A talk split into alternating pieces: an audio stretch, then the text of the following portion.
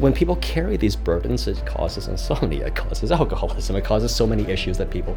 Maintaining a lie, particularly I'd say lying to yourself, is probably a very damaging thing to do. Even the mm-hmm. points of view of a bully, even the points of view of someone who just does, doesn't think things through. The people pleaser tries to account for and accommodate.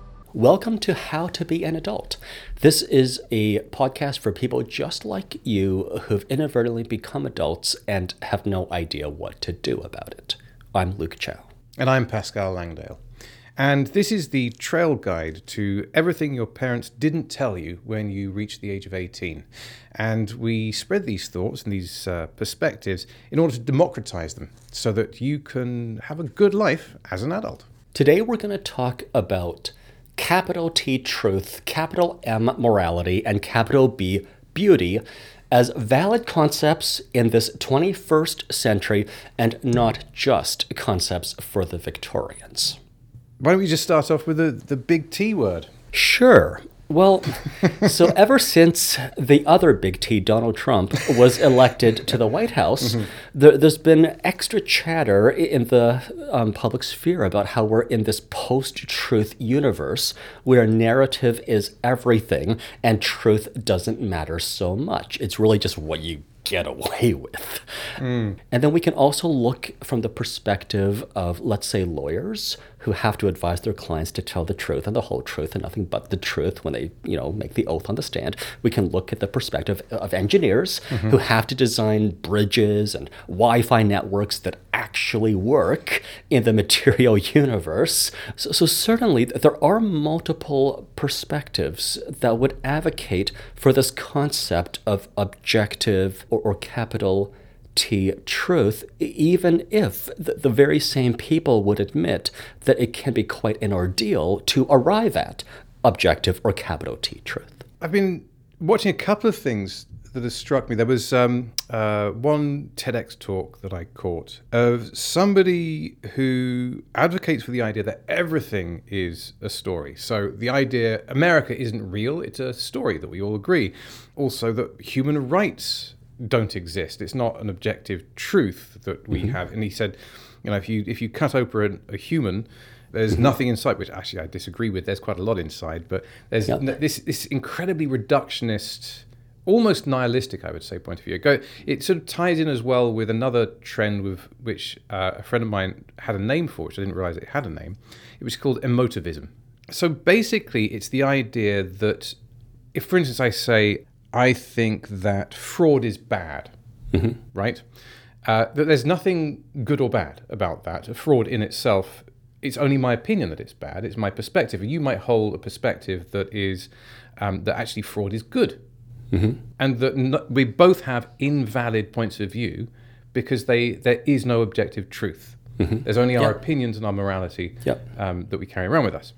But that's problematic because, as you say, if I if you say this is 10 centimeters and I say it's 11 because I feel it's so and that mm-hmm. feels right, then the, you know the Mars rover won't run. Well, a few hundred years ago, David Hume, the Scottish philosopher, yeah. identified a distinction b- between what is and what ought to be. Mm-hmm. And he said famously that you cannot derive an ought from an is. in, in, other words, the realm of morality, the realm of what should be, like human rights, for example, mm-hmm. is a separate domain mm-hmm. from what is, like if you cut apart a human body, for example. It's true you're not going to find the human rights in a yeah. person's, you know, physical heart or, or lungs or, or brain, but that's because you're looking in the wrong place. You have mm-hmm. to look in the realm of a separate domain called morality or ethics mm-hmm. to find human rights. You can't just look in the material world made of atoms and molecules. Right. So let's account for the fact that there's sort of this moral realm, mm-hmm. which we're going to talk about yeah, later yeah. in the episode. And then there's also this material realm made of atoms and molecules mm-hmm. where we do have things like bridges that can stay standing. That sort of also lends itself to the idea of science as well, in the sense that objective truth could be perhaps summarized as if I see that and you see that, and we can all agree that we're seeing it and we describe it in the same way, then we can mm-hmm. say this is the closest thing we can get to at this point for objective truth. But the scientific process is falsification, right? So mm-hmm. this is where people somehow get in trouble by saying the science, like mm-hmm. it was a a thing, you know, uh, rather than a process. But science is a process of reassessing objective truth, but with a certain amount of rigor behind it, mm-hmm. rather than because I feel it so.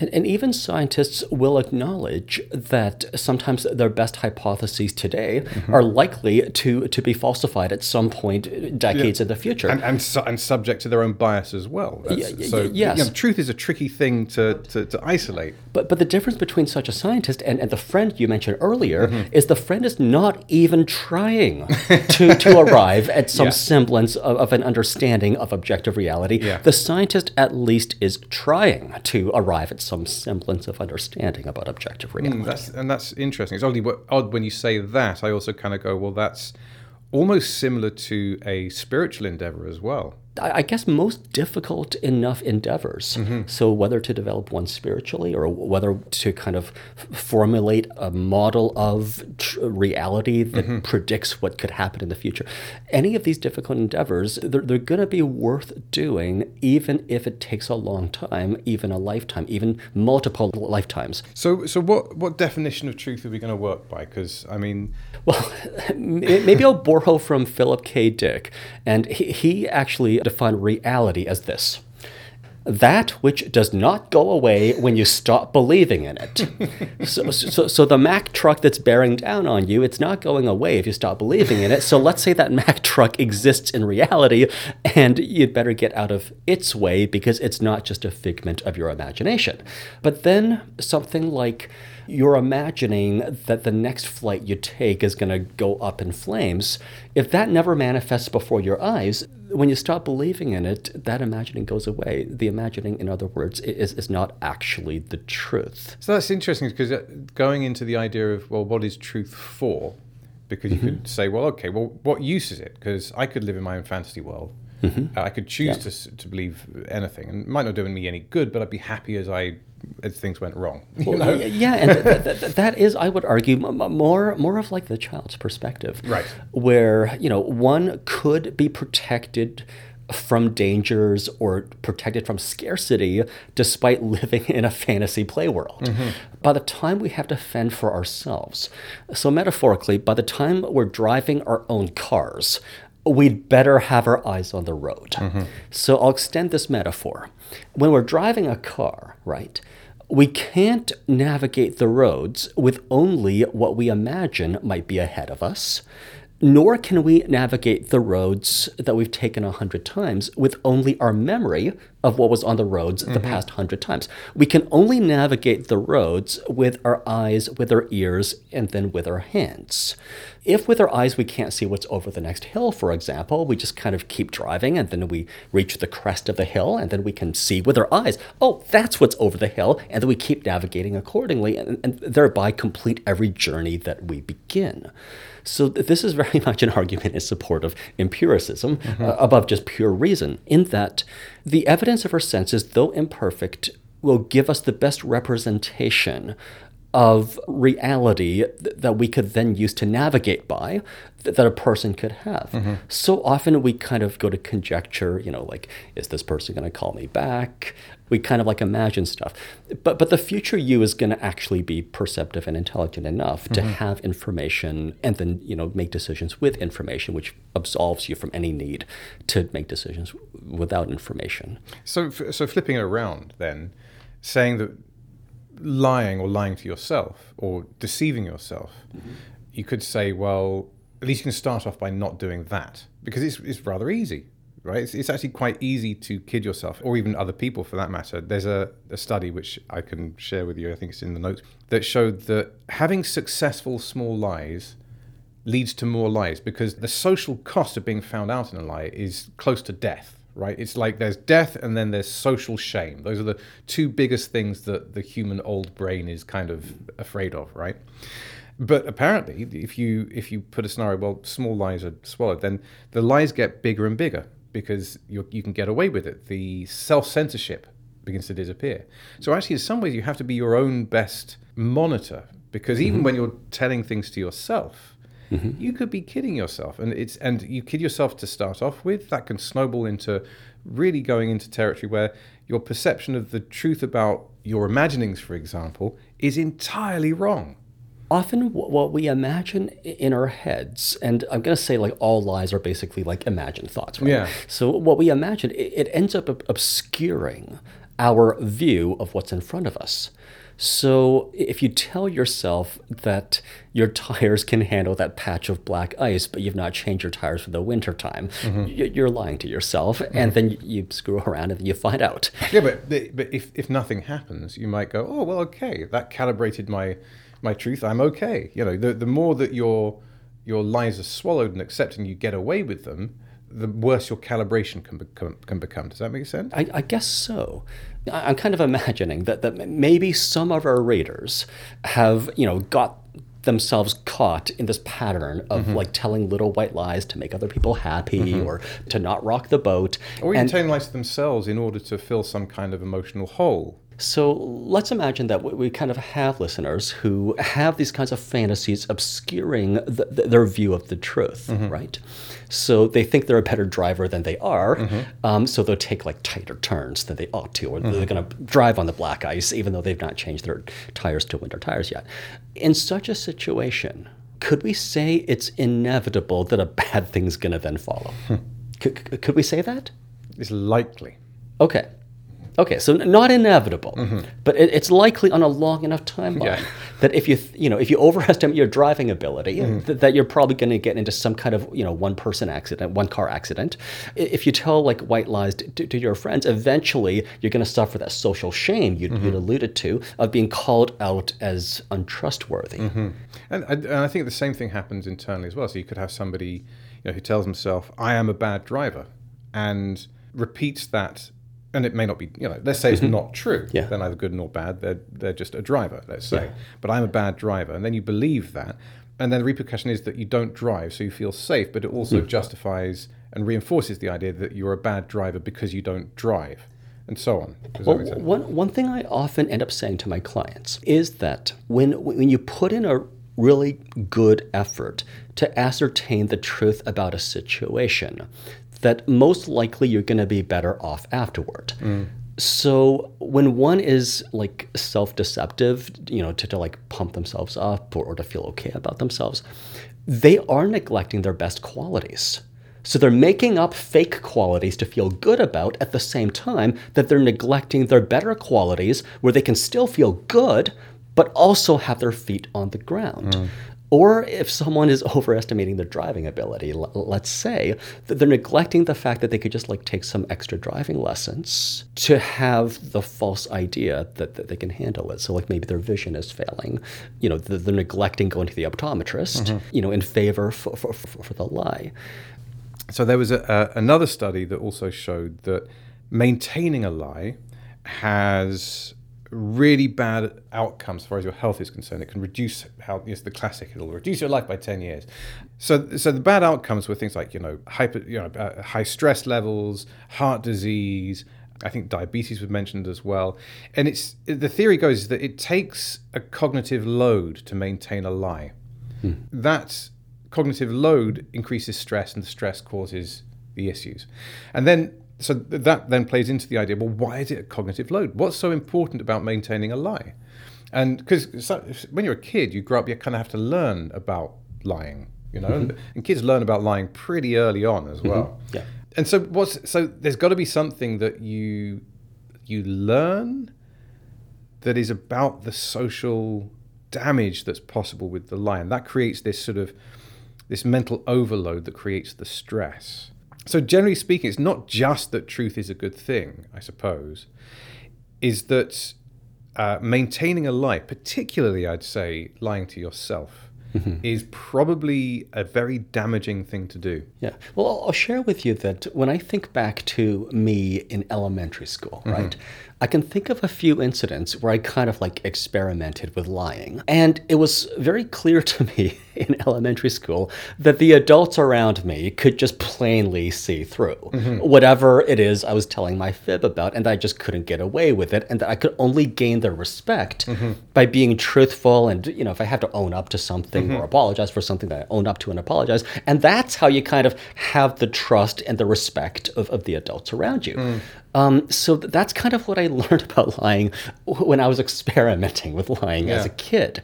I don't know if everyone has had that, that experience, but I imagine if if my experience had been that life is grand when I tell lies, m- m- maybe th- then today I wouldn't have as much of a positive regard Yeah. for speaking truthfully and candidly and, honestly.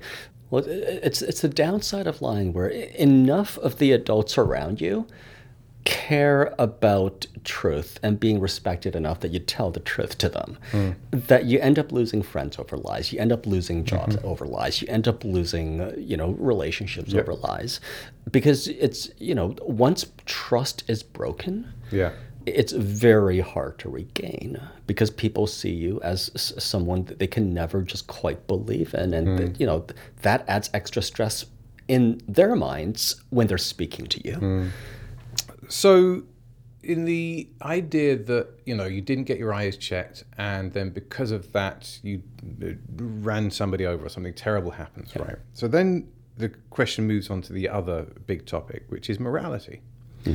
And as we've already discussed, you know, well, somebody saying it's good to get your eyes checked if you drive a car, and then an emotivist mm-hmm. might say that's your opinion.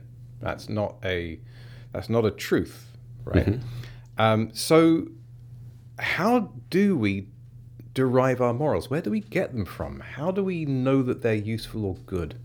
In the context of driving, we could sort of identify a duty to your fellow drivers on the road or even pedestrians on the sidewalk to make sure that you are a competent driver.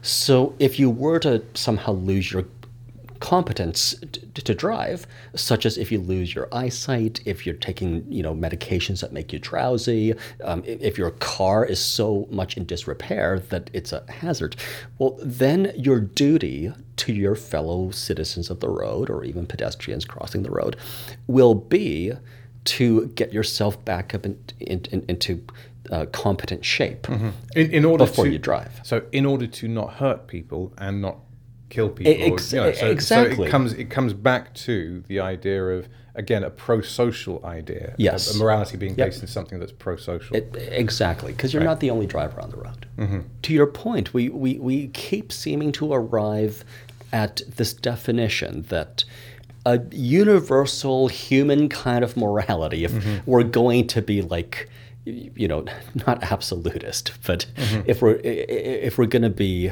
um, definitive about things, um, it's going to be behaviors that are pro-social, behaviors that, that are good for your friends, for your neighbors, for your family, and not only for yourself. It happens that when you are good to your friends and your neighbors and your family and your coworkers, that it ends up coming back to you in a positive way. So it's good for you too. But it's, it seems like if we're going to try to define a universal morality, it's going to be to act in ways that foster community and you know good trusting social relationships. And I suppose this also does relate to truth as well, because you can't do that effectively unless you're on guard against lies, external lies or internal lies. Because you could kid yourself that, I don't know, forcing everybody in the office to shave their head is a social good. You could, or whatever it is, I'm picking something Yeah. ludicrous, right? And who's to say no? You know, like I say, well, it's pro social.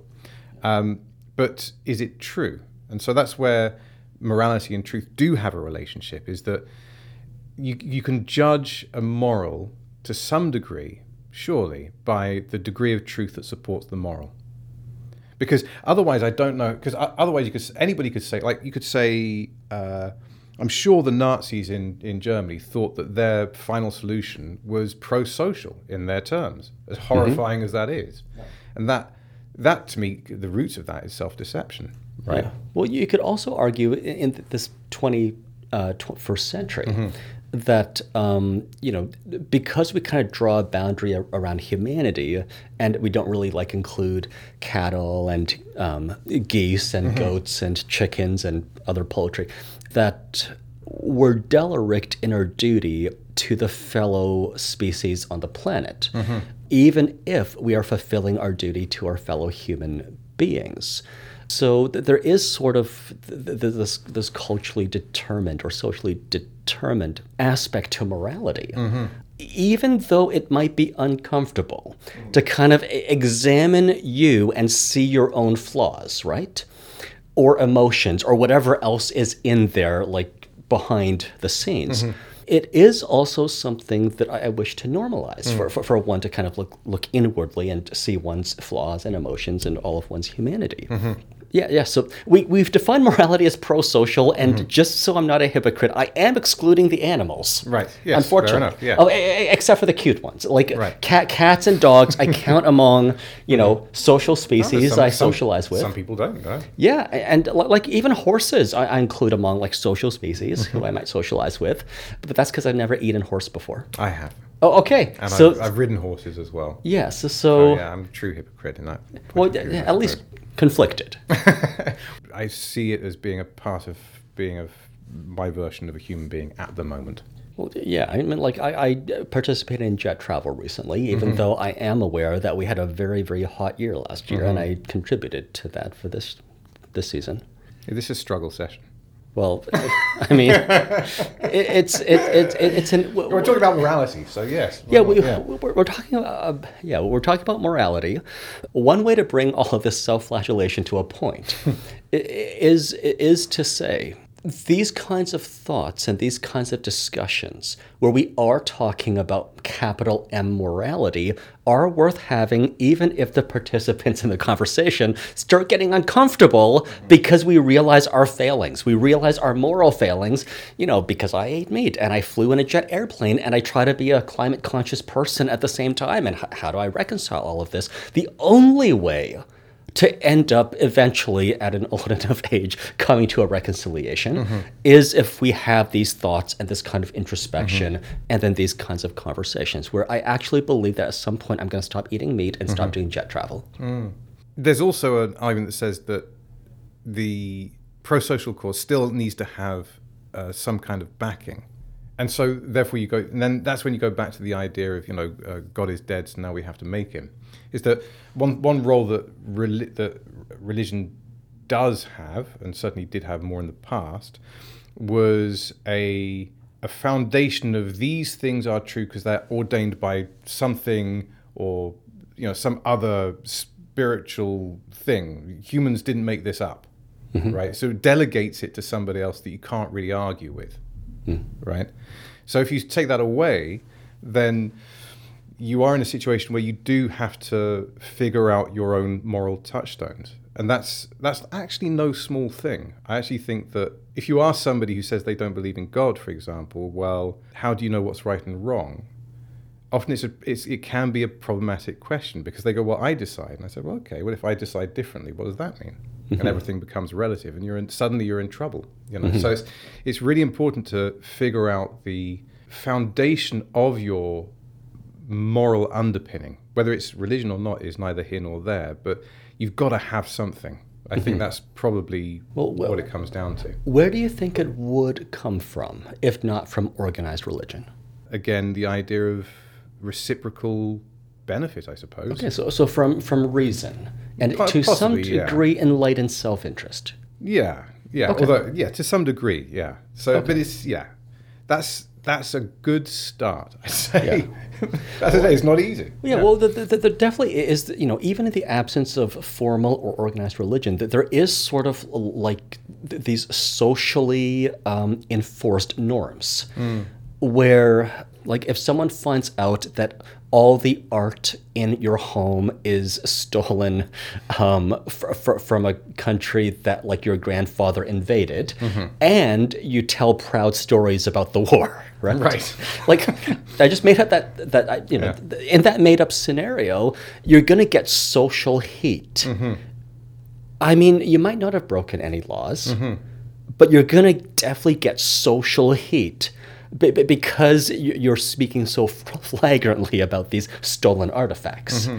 So I, I, I- think that even in the absence of religion or you know even laws mandating certain behaviors, there are going to be social pressures that prevent people from acting in certain ways or doing certain things. And there's going to be also social incentives for, for you to make a big show out of mm-hmm. donating the artifacts back to the country that your grandfather stole them from. Actually, I do know uh, somebody, uh, a friend of mine called John Dower, who's a, a director in the UK, and he uh, comes from a rich family, well, originally, uh, that uh, significantly benefited from the slave trade. And so he and his family got together and funded an institution in the country where those uh, slaves were taken from and were used in order to redress the effects of slavery that were still manifesting there. Yeah. And I think that's when I see a direct line like that, it seems mm-hmm. pretty clear.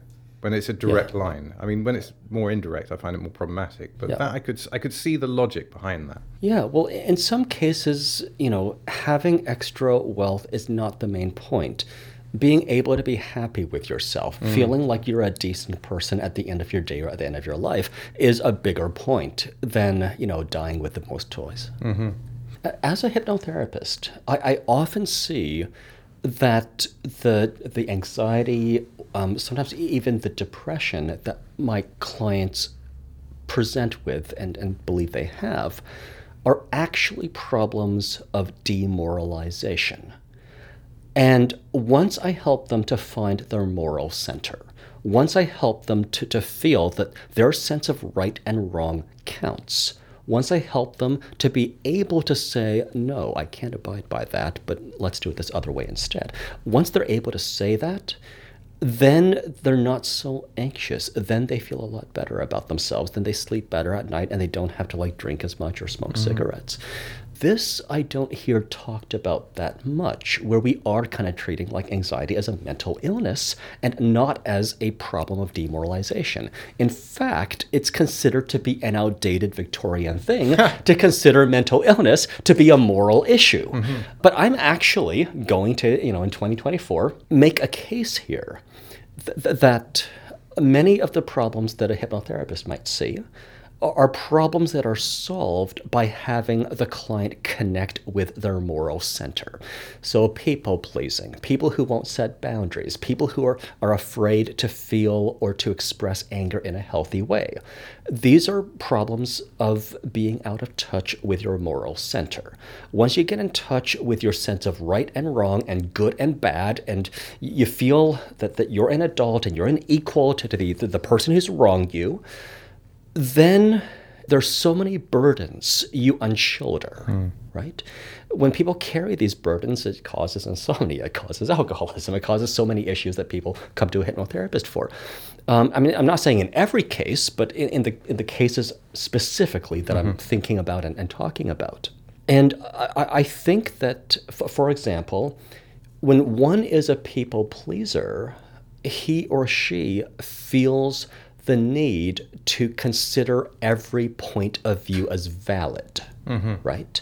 Even the, the, the, points of view of some jerk, even the mm-hmm. points of view of a bully, even the points of view of someone who just does, doesn't think things through. The people pleaser tries to account for and accommodate all of these views.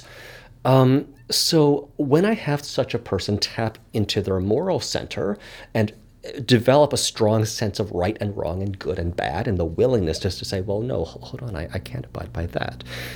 Then it's not just that they're no longer people pleasing, it's not just that they're setting and enforcing boundaries. It's that a lot of the, the other problems, which is often what they present with, go away. Is there also, to again tie back morals with truth, is that the people pleaser uh, or somebody who's very high in agreeability is in essence kind of lying to themselves that every opinion is of equal merit or lying yeah. to themselves that their own opinion has equal or less merit than somebody else's? It, it's it's usually that everyone's opinion counts except for theirs. Everyone's needs count except for theirs. Everyone else counts except for them. The, the, the lie is the erasure of them as yeah. a person. So, so yeah, I mean, the, the, the truth thing was mm-hmm. basically mm-hmm. I'm saying epistemology matters. Sound epistemology mm-hmm. makes happier, more even keeled, clear headed people. Mm-hmm. Now we're saying morality matters because being connected with your moral center mm-hmm. allows for also happier, more even keeled, level headed people. That's actually been true in, in my practice as a hypnotherapist. So, earlier today, I, I, talked about um, when I was a kid, I kind of like experimented with lying, right? Mm-hmm. What would happen? Um, I was kind of a brat back then. But that's not just a lesson about why truth matters. It's also a lesson about why morality matters. So it's not just like the content of what I'm saying. It's also, you know, the fact that I've chosen to lie or tell the truth to, to, to begin with. Um, that that matters. So the the, the judgment that I, I would get, um, it, it's not just that the, the teacher thought I was mistaken. Mm-hmm. That wouldn't have hurt as much. It's that that teacher who I trusted now th- thinks truthfully that I lied to them, and that cuts a lot more deeply. So we'll use the, the, the same story about me being in like grade three experimenting with lying, mm-hmm. You know, to, to make the point not just about why telling the, the truth matters, but also, you know, the, the moral argument for doing the right thing. So, so if people judge you as just ignorant, I mean, that kind of hurts, but it's not going to hurt as much as if they judge you and truthfully to be a liar, to be untrustworthy. I think the roots of a lot of negligent lying or um, instantaneous lying, both to yourself and to, to others, is normally derived from fear. Hmm. Some it can be even a small fear. Uh, you know that yeah. thing when somebody says, "Oh, did you watch so and so that that film?" I don't know if anybody else has done this, but I, but I can I know that I've gone, "Oh yeah," like I saw the film. I didn't see the film. But in that instant, yeah. there's like this thing that sort of goes, "Oh well, you you better uh, show that you know the movie." It's yeah. like silly. Why, why do that, right? Well, but then again, it, with kids as well, you see this all the time. That the the the fear of telling the truth mm-hmm. will define whether they tell the truth or not. And if they are allowed to admit their vulnerability, they're wrong there, um, and they they're in a safe place, they will come clean most people, not everyone, but most people have a conscience. Mm. So even if you, quote, get away with the lie, mm. in your own head, you didn't really.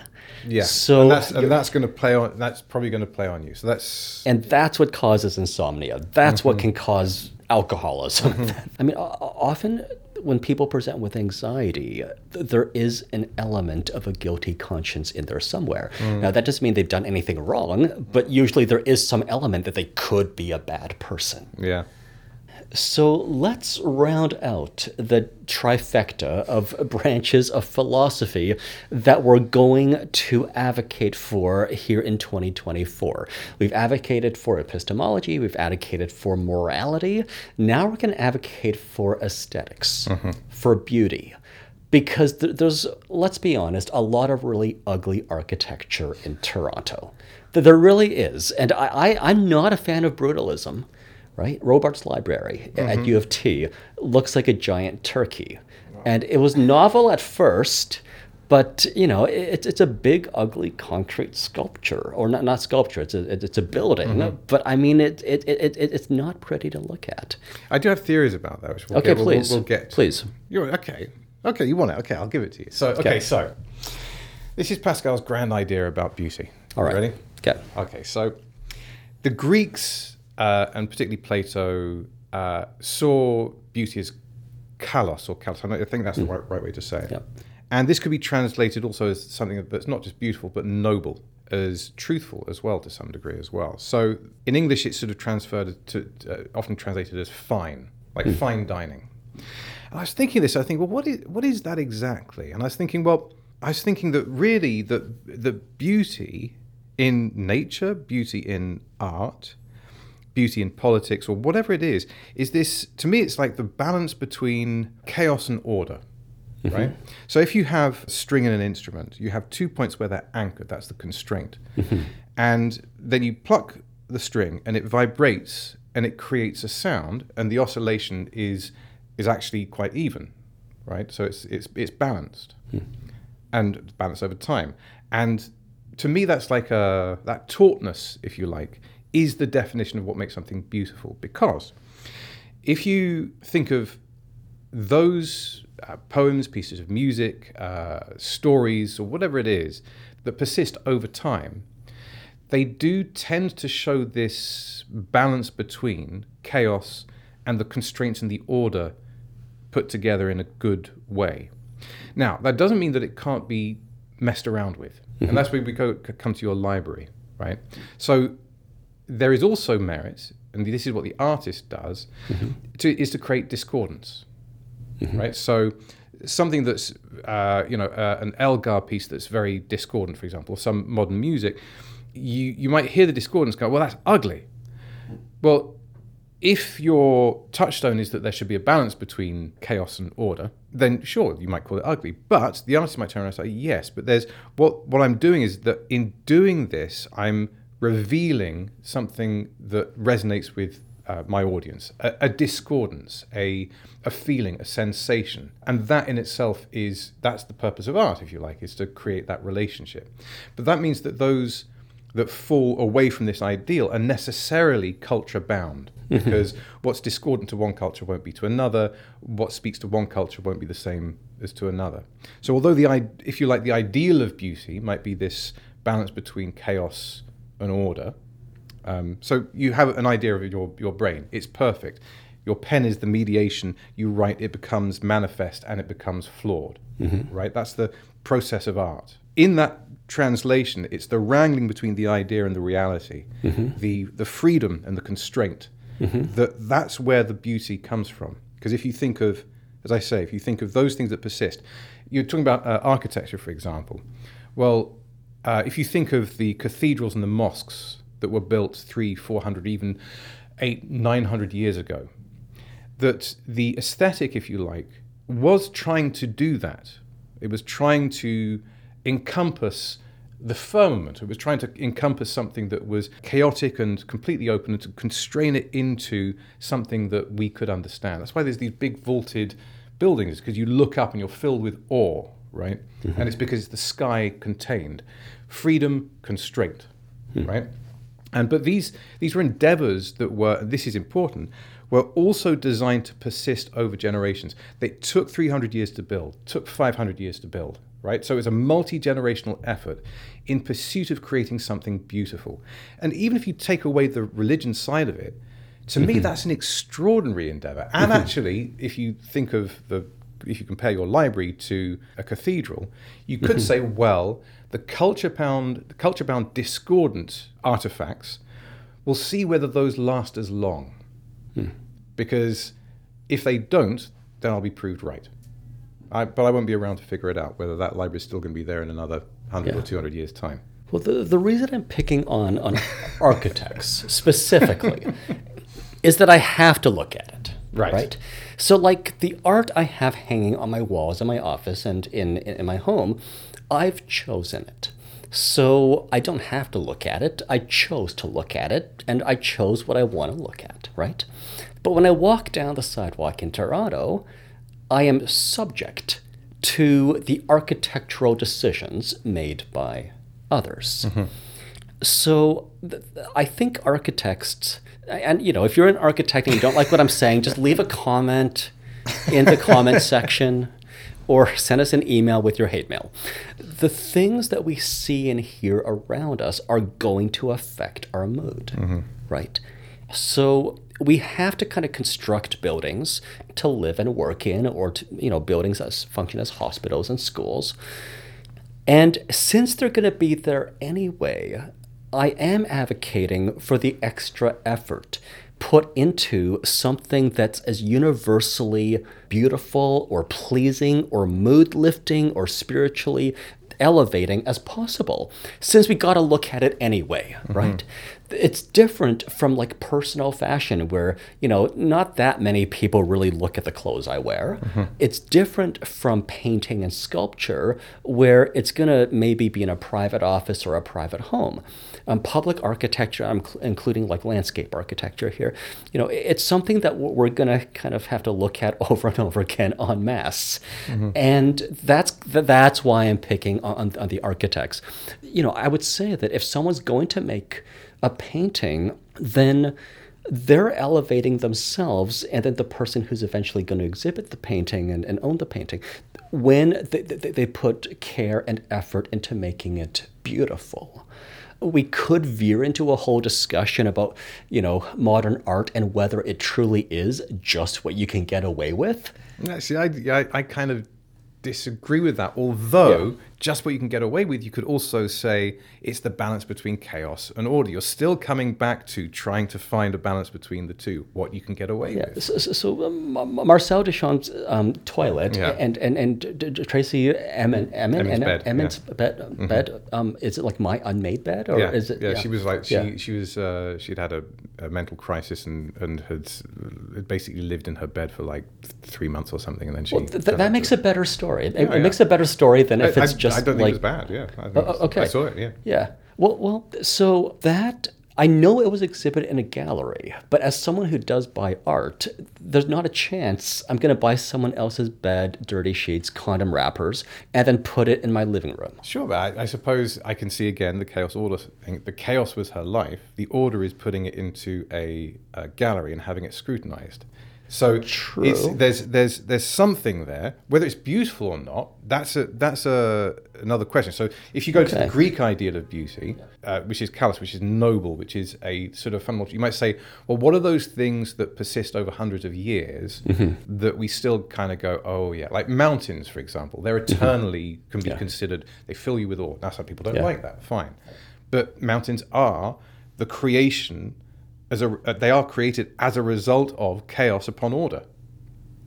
So the idea of there being an ideal of beauty would be that there is a, a, a perfect balance between chaos and order, and that the closer you are to that perf- perfection, the more likely you are that it's going to persist over time because it becomes not bound by culture. Yeah. But I don't know if I'm right.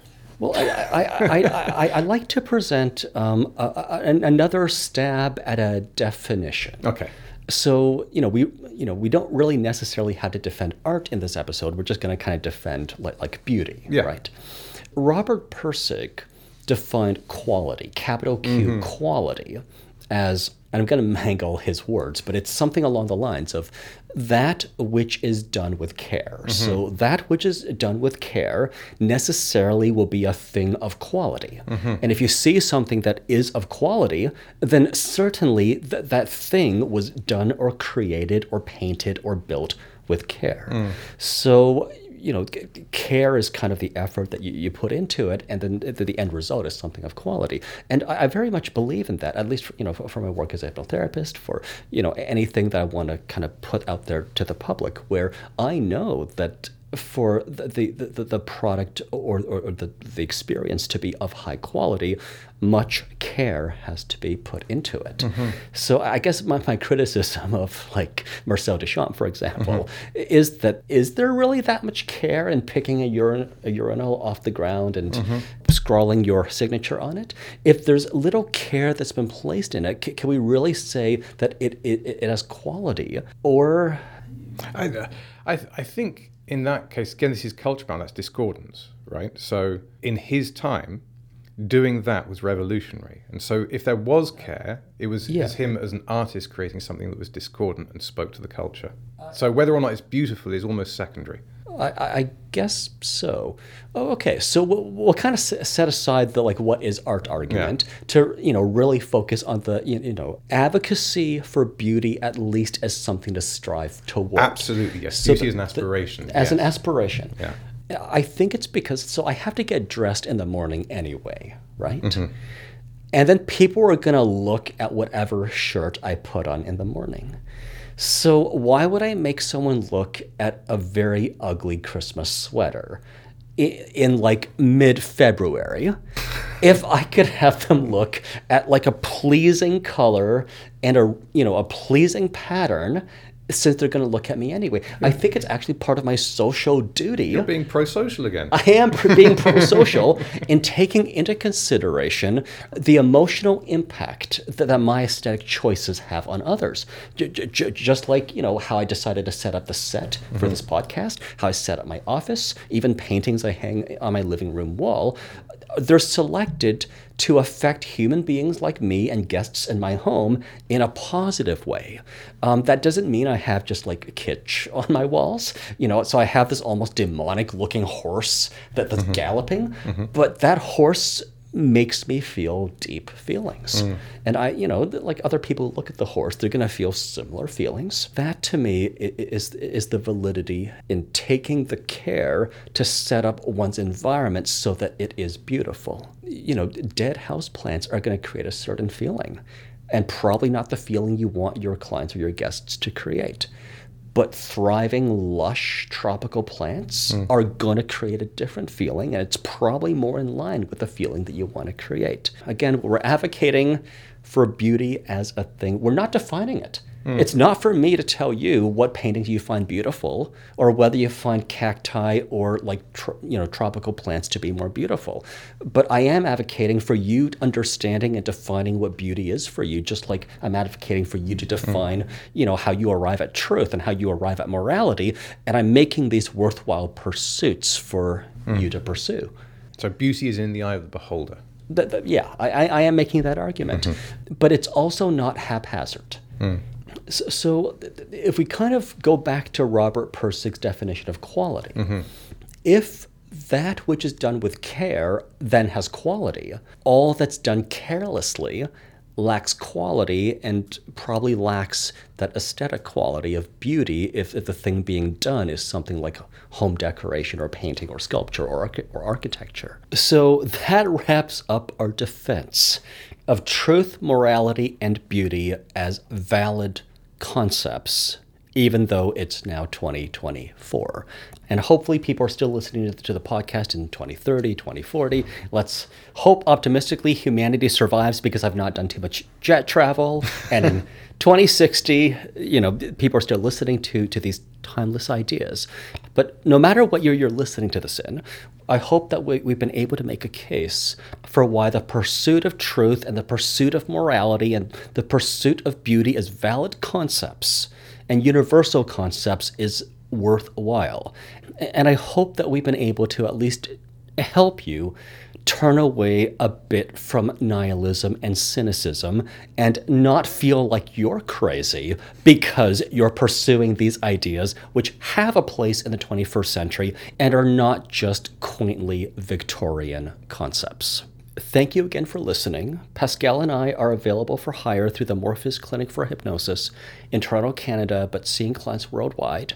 If you go to our website at www.morpheusclinic.com, you can read all about us and our work, and you can contact us for a free consultation. As you can hear from these episodes, Pascal and I are kind of practical philosophers in a way. We think about these issues deeply so that you can just hear us speak about these issues in a way that's pertinent to you and to your situation.